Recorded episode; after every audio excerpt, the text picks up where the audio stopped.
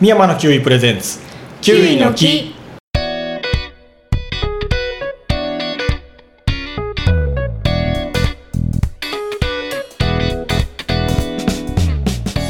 この番組はキウイのことをもっとしてもらってもっと食べてもらえるようにおしゃべりする番組ですパーソナリティはキウイ農家の山田ですキウイ農家の深井です。キウイ農家パートの片山です。お願いしますお願いします。えーじゃあ本題に行きますか、えー本題は僕らが前に前、まあ、これ放送多分してるんですけどこれからクラウドファンディングをしようと思ってるんですよはい。はい、でそれは水田転換で、えーキウイを作れるかどうか試したいのと、できるだけあのと特殊な技術を使わずに棚を立ててはい。で女性一人で管理していけるん畑、うでどれぐらいの収益とか、うん。作業時間とか、はい効率性みたいなのをはい。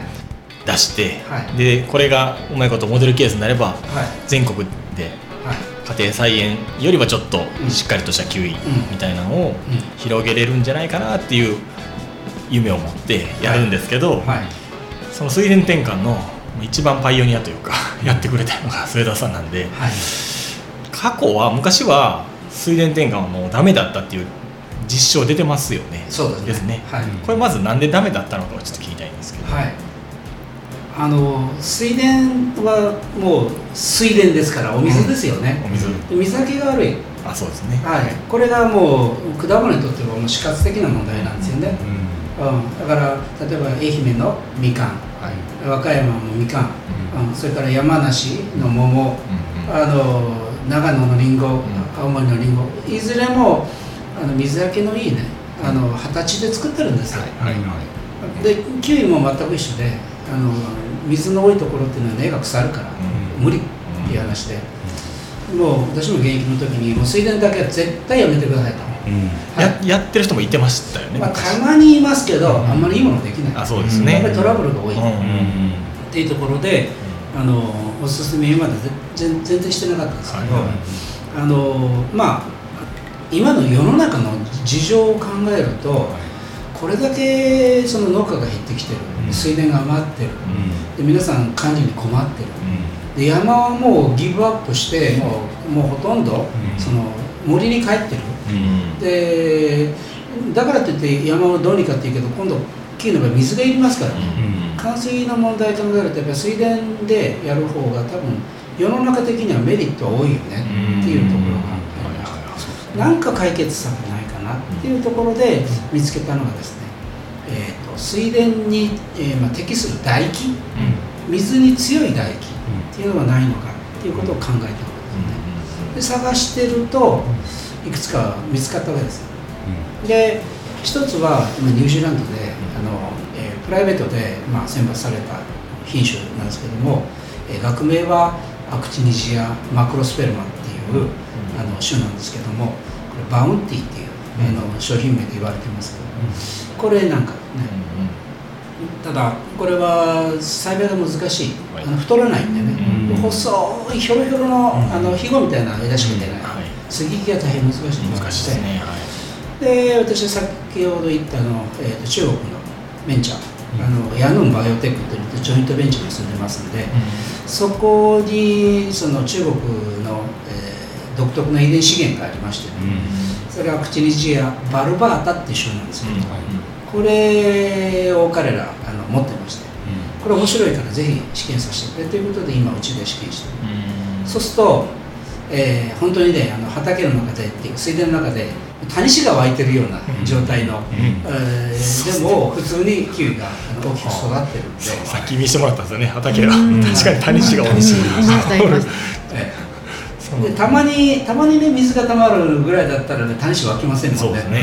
あの今年はもうずっと水切れずに、うん。ありますので本当に谷氏が、でここであのキウイができるんかって話ですけど、うん。まああの唾液だからこれから以降何が起こるか分かりません、はい。あの20年とか30年の時系列って時間が解決必要ですけど、とりあえず3年から4年作って全く枯れずに普通に大きくなってうんだからこれは多分十分検討に値する。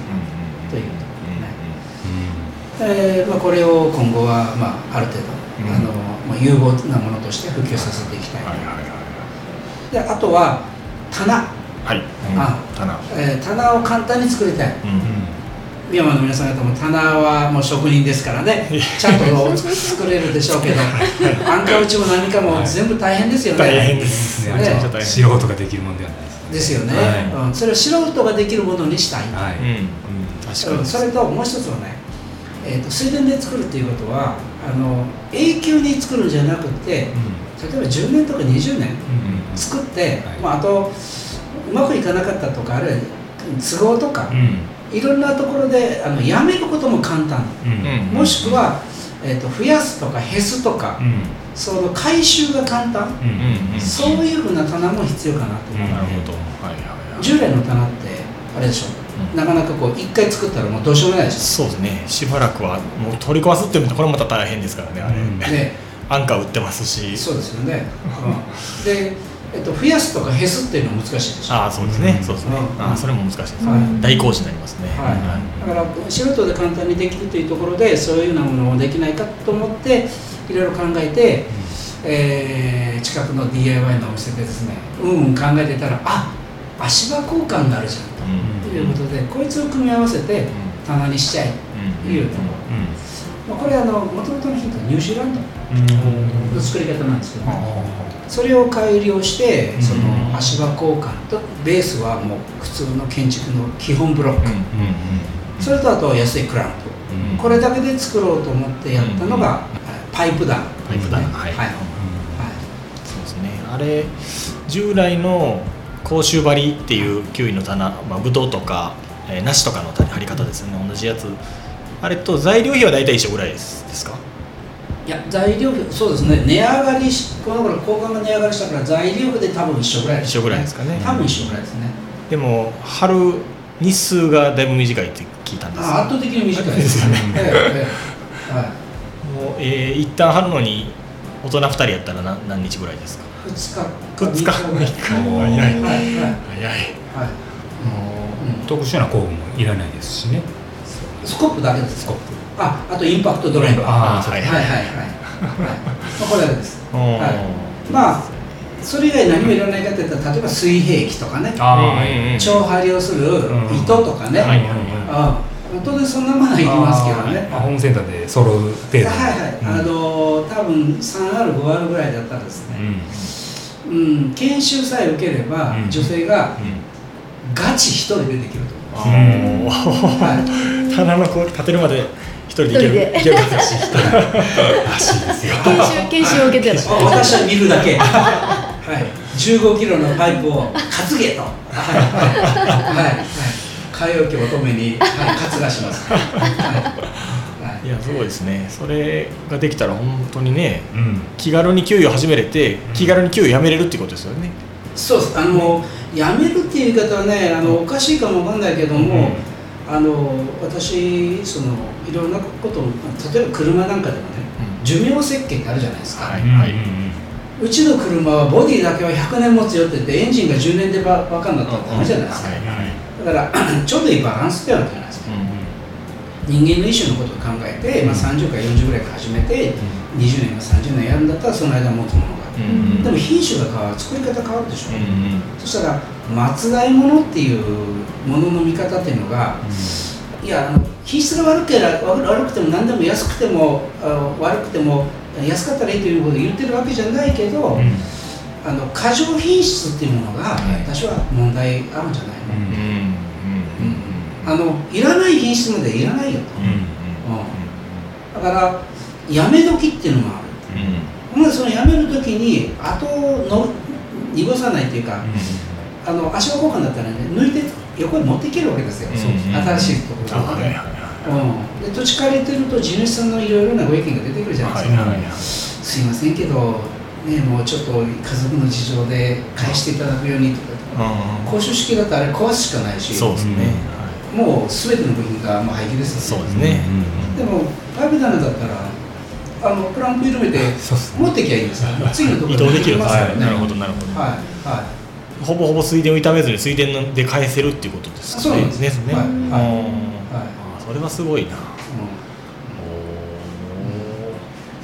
おああとあとね水田の話になると、あの元々の話だけど傾斜地がいいって言ってたじゃないですか、はい。はい。で宮山の皆さん方も含めて、はい傾斜地ってうん最近雨の降り方がひどいじゃないですか、そうですね。そうですね。昭和時代とうん。平成令和の時代の雨量ってはい。もう全く違うでしょ、はいそうすると土流れて困るんですよそうなんですよ。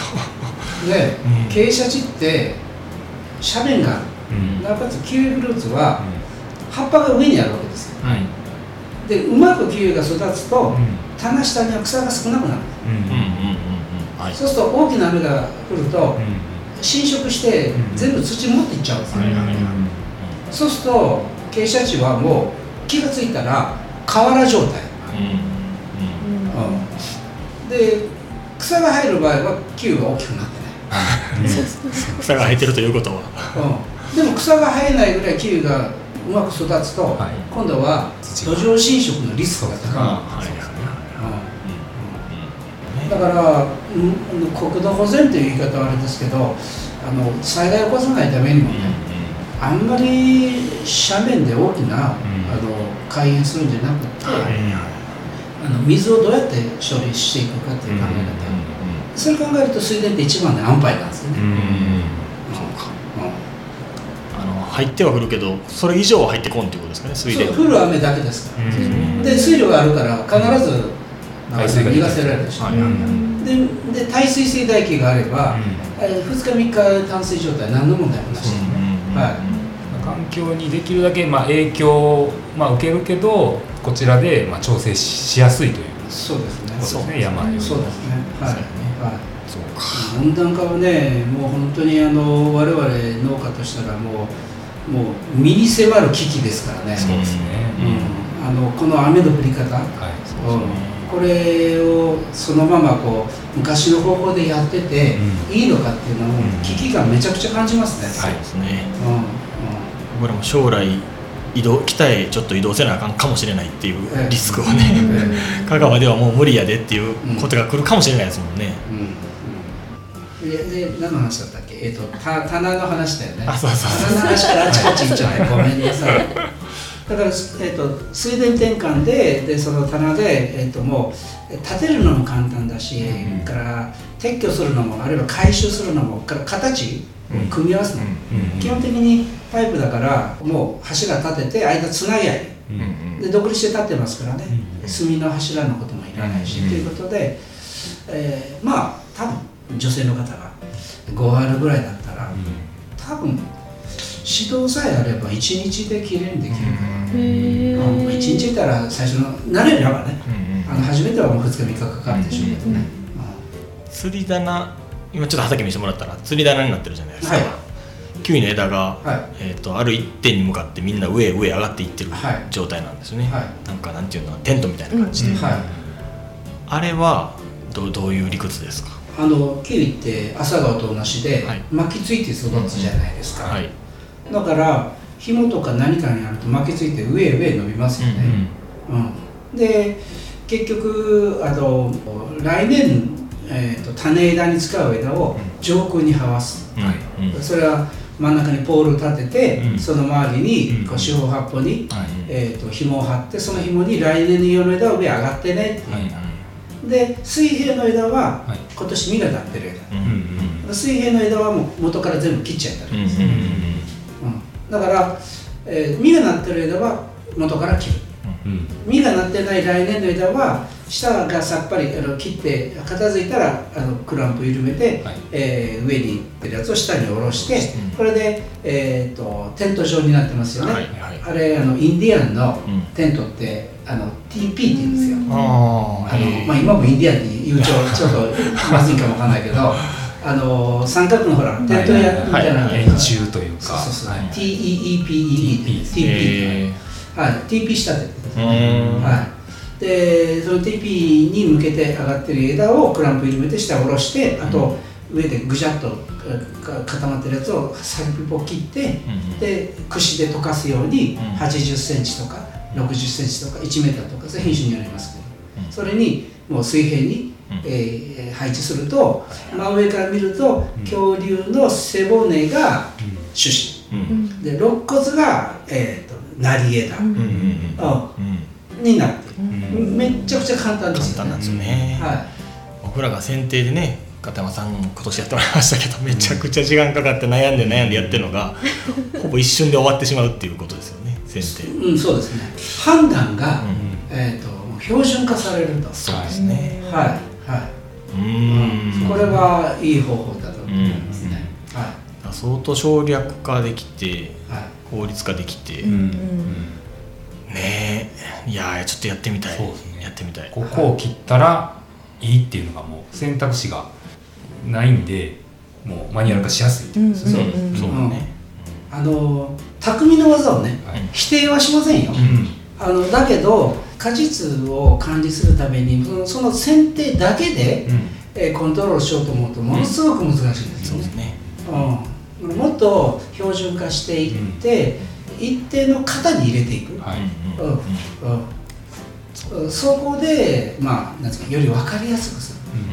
でその空いた時間を木を向けながら木の健康状態だとか葉の状態とかを観察していく、ね、だからそれでいくとその、ね、平面による葉っぱと上に上がってる葉っぱで立体的に葉っぱがこう合成しててうん。でしかもさっきの AI とかで、うん。えー、と大体の数量を調べて、えー、と光合成の光の量も大体測定できて標準化できていくっていうことですね。そうです。一定安定した品質を保った給与を作っていける可能性が高いとそういうことですよね。はい、はい。いやーすごい。すごいですね。だから僕らは職人肌なんで、うんうん。山の斜面で 自分のこだわった剪定で永久ができたって言いたいけどいやこれからそのね安定した品質を作っていけるっていうのもやっぱりチャレンジしていかんといかんなっていう気もしてるんですよね、はいそれを両方やっていきたい、うん僕らは羽坂駅の人間なんです。そう。習ってきたんですけど 僕らは。やっぱり環境が変わってきて、その考え方が崩れてきてるんですよ、うん。そのその雨やったり、うん。いろんなあの環境の状況によって、うん。傾斜傾斜でも全然あの品質がいいものが、まあ、できるんですけどできなくなりつつあるっていうところもあるんで、まあ新しい、まあ、考え方を入れていきたいなと思ってる。そうですね。あのさっき標準化って、で山さんも言われてますけどこれね日本の産業そのものがね直面する大きな問題でもあるんですよ。うん。日本はものづくりの国だとかね、はい。それから職人の技術がすごいんだとかって言うけども、じゃあその職人の技術が次につながってってますかっていう、うん。例えが悪いんだけど回転寿司でえシャリロボがバンバン握って百数十円でお寿司が食べられるこれの実現のためには職人技を標準化していって機械に置き換えていったわけでしょ。全員が全員銀座のさ数万円の寿司屋で食える状態じゃないじゃないですか、そこはうまいよ。うまいけどそれ産業になるのと、うん。うん。うん。あのその銀座の高級寿司屋があの各スーパーに1軒ずつ標準装備がありますってないじゃないですか、であの安かろう悪かろうと言ってるわけじゃないけど次の世代に技術を渡すとか、でその時に分かりやすく伝える。理解してもらえるようにする。俺の後ろを見よったら、えー10年したら分かるようになるんじゃなくって分かりやすく数字とか考え方とか絵とか。で、えー分かってもらってでまず80点ぐらいまでは誰でもいけるよって。だから95点まではもう本人のセンスだけでよ。っていうようなことにならないと次世代いなくなりますよそうですね。そうですね。うん。うん。伝統工芸っぽくなっていくあそうですね。って感じそうですね。きっとね、はい。あああのショックな数字を一つ言いましょうか、は私現役の時に香川県とかあの農家さんの全農家、えっと果樹農家ですけどね、アンケートしてでその時に年齢とか後継者のありなしをね調べたんですよね。2000年頃だったかな。その時の年齢をコホート分析って言って、まあ、いわゆる人口統計学の手法で見ると、2033年にね香川県の農家人口あ果樹の農家人口ゼロになるんですよ。えー、33年ですか？あと10年減減っていくカーブがあるじゃないですか、はいはいはいでねであの私とかあなたが、えー、と何年まで生きるかは分かんないけども統計で1000人農家があの人がいれば、そのうち何人はいいくらまで死死ぬとかうん。生きるとかっていうのが平均余命とかね、はい。いろいろなあの保険の数字もあるじゃないですか。で2030あごめんなさい2035年にゼロになる。あ でそれから以降何回か農業センサスの具体的な事実の数字が出てるんですよ、ーうん。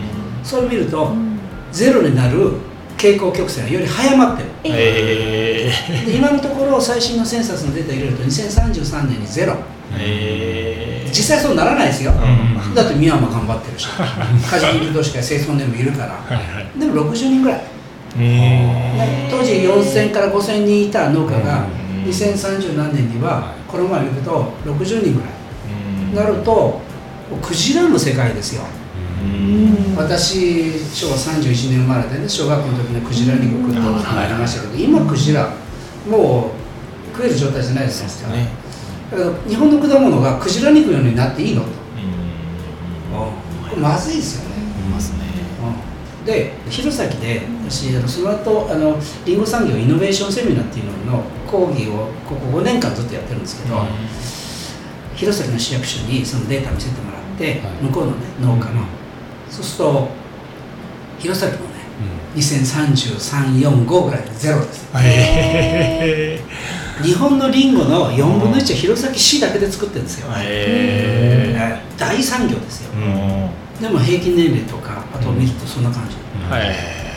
そうすると弘前だってコンビニだろうが石化場だろううん。が段ボール会社だろうがうん。一般のお店だろうが全部そのリンゴ産業がベースになってありますからうね、ん。それがなくなるともう地域壊滅するわけですよ、うん。香川の火どころじゃないんですようね、ん。ダメージはね、そうですね。皆さん方は危機感を持ってそのどうにかこれを反転コースしたいっていうことでいろいろねそのスマート農業で Google プラス使ってその剪定を分かりやすくしたりとか、うん。まあ、いろんな技術を今やられてるわけですね、へうんうん、だからとにかくあの俺の背中を見て石の上にね15年あの頑張っていればどうにか分かるんじゃないかって時代ではない。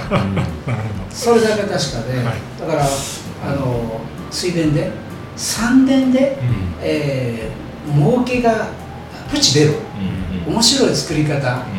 うん。にぜひチャレンジっていうのは、そうですね。めちゃくちゃ現,、ね。現代性があるというか時代性にね。うんを感じますね。そうですね。はいいやーやってみたいやってみやりましょうやりやりましょう はい、応援します。あありがとうございます。はいまたご指導をお願いします。僕らはどっちかというと銀座の寿司屋になる方向で行きますけど 片山さんは100円寿司のオーナーになる感じで目指してそう、はい目指せスシロー。目指せはま寿司。はい、超え超えろ無天くら寿司。それを僕ら宮山のキウイが両方ホールディングスしてると。ホ山ホールディングス。ールディングス。い。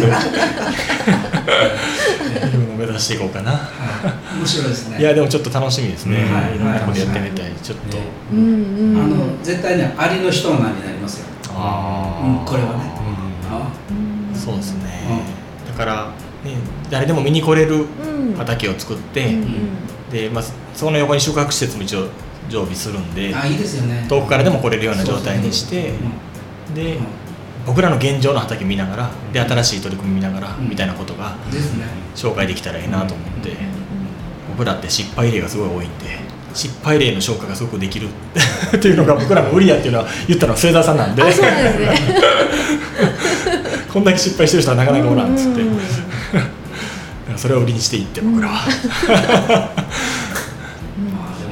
失敗例はね実はものすごく大事なんです。よ。あうん。あのほら最近だったらチャット GPT とかあるじゃないですか、はい。あの生成 AI っていうあやつね、あれでもね皆さん方多分なんかこう聞きたいこと、ん。あれにログインしてから行くとそれなりの答え返ってくるでしょ、はい。まあ、あれそれなりの答えしかないんですよ。うん。で結局なんでかって言ったらねコアな経験とか、うからネガティブな失敗例とか、はい。それなりの勉強させてそれで失敗しないためにはこんなことっていう答えは出てこないんです。なぜかそんなそんなことなんて勉強できないから。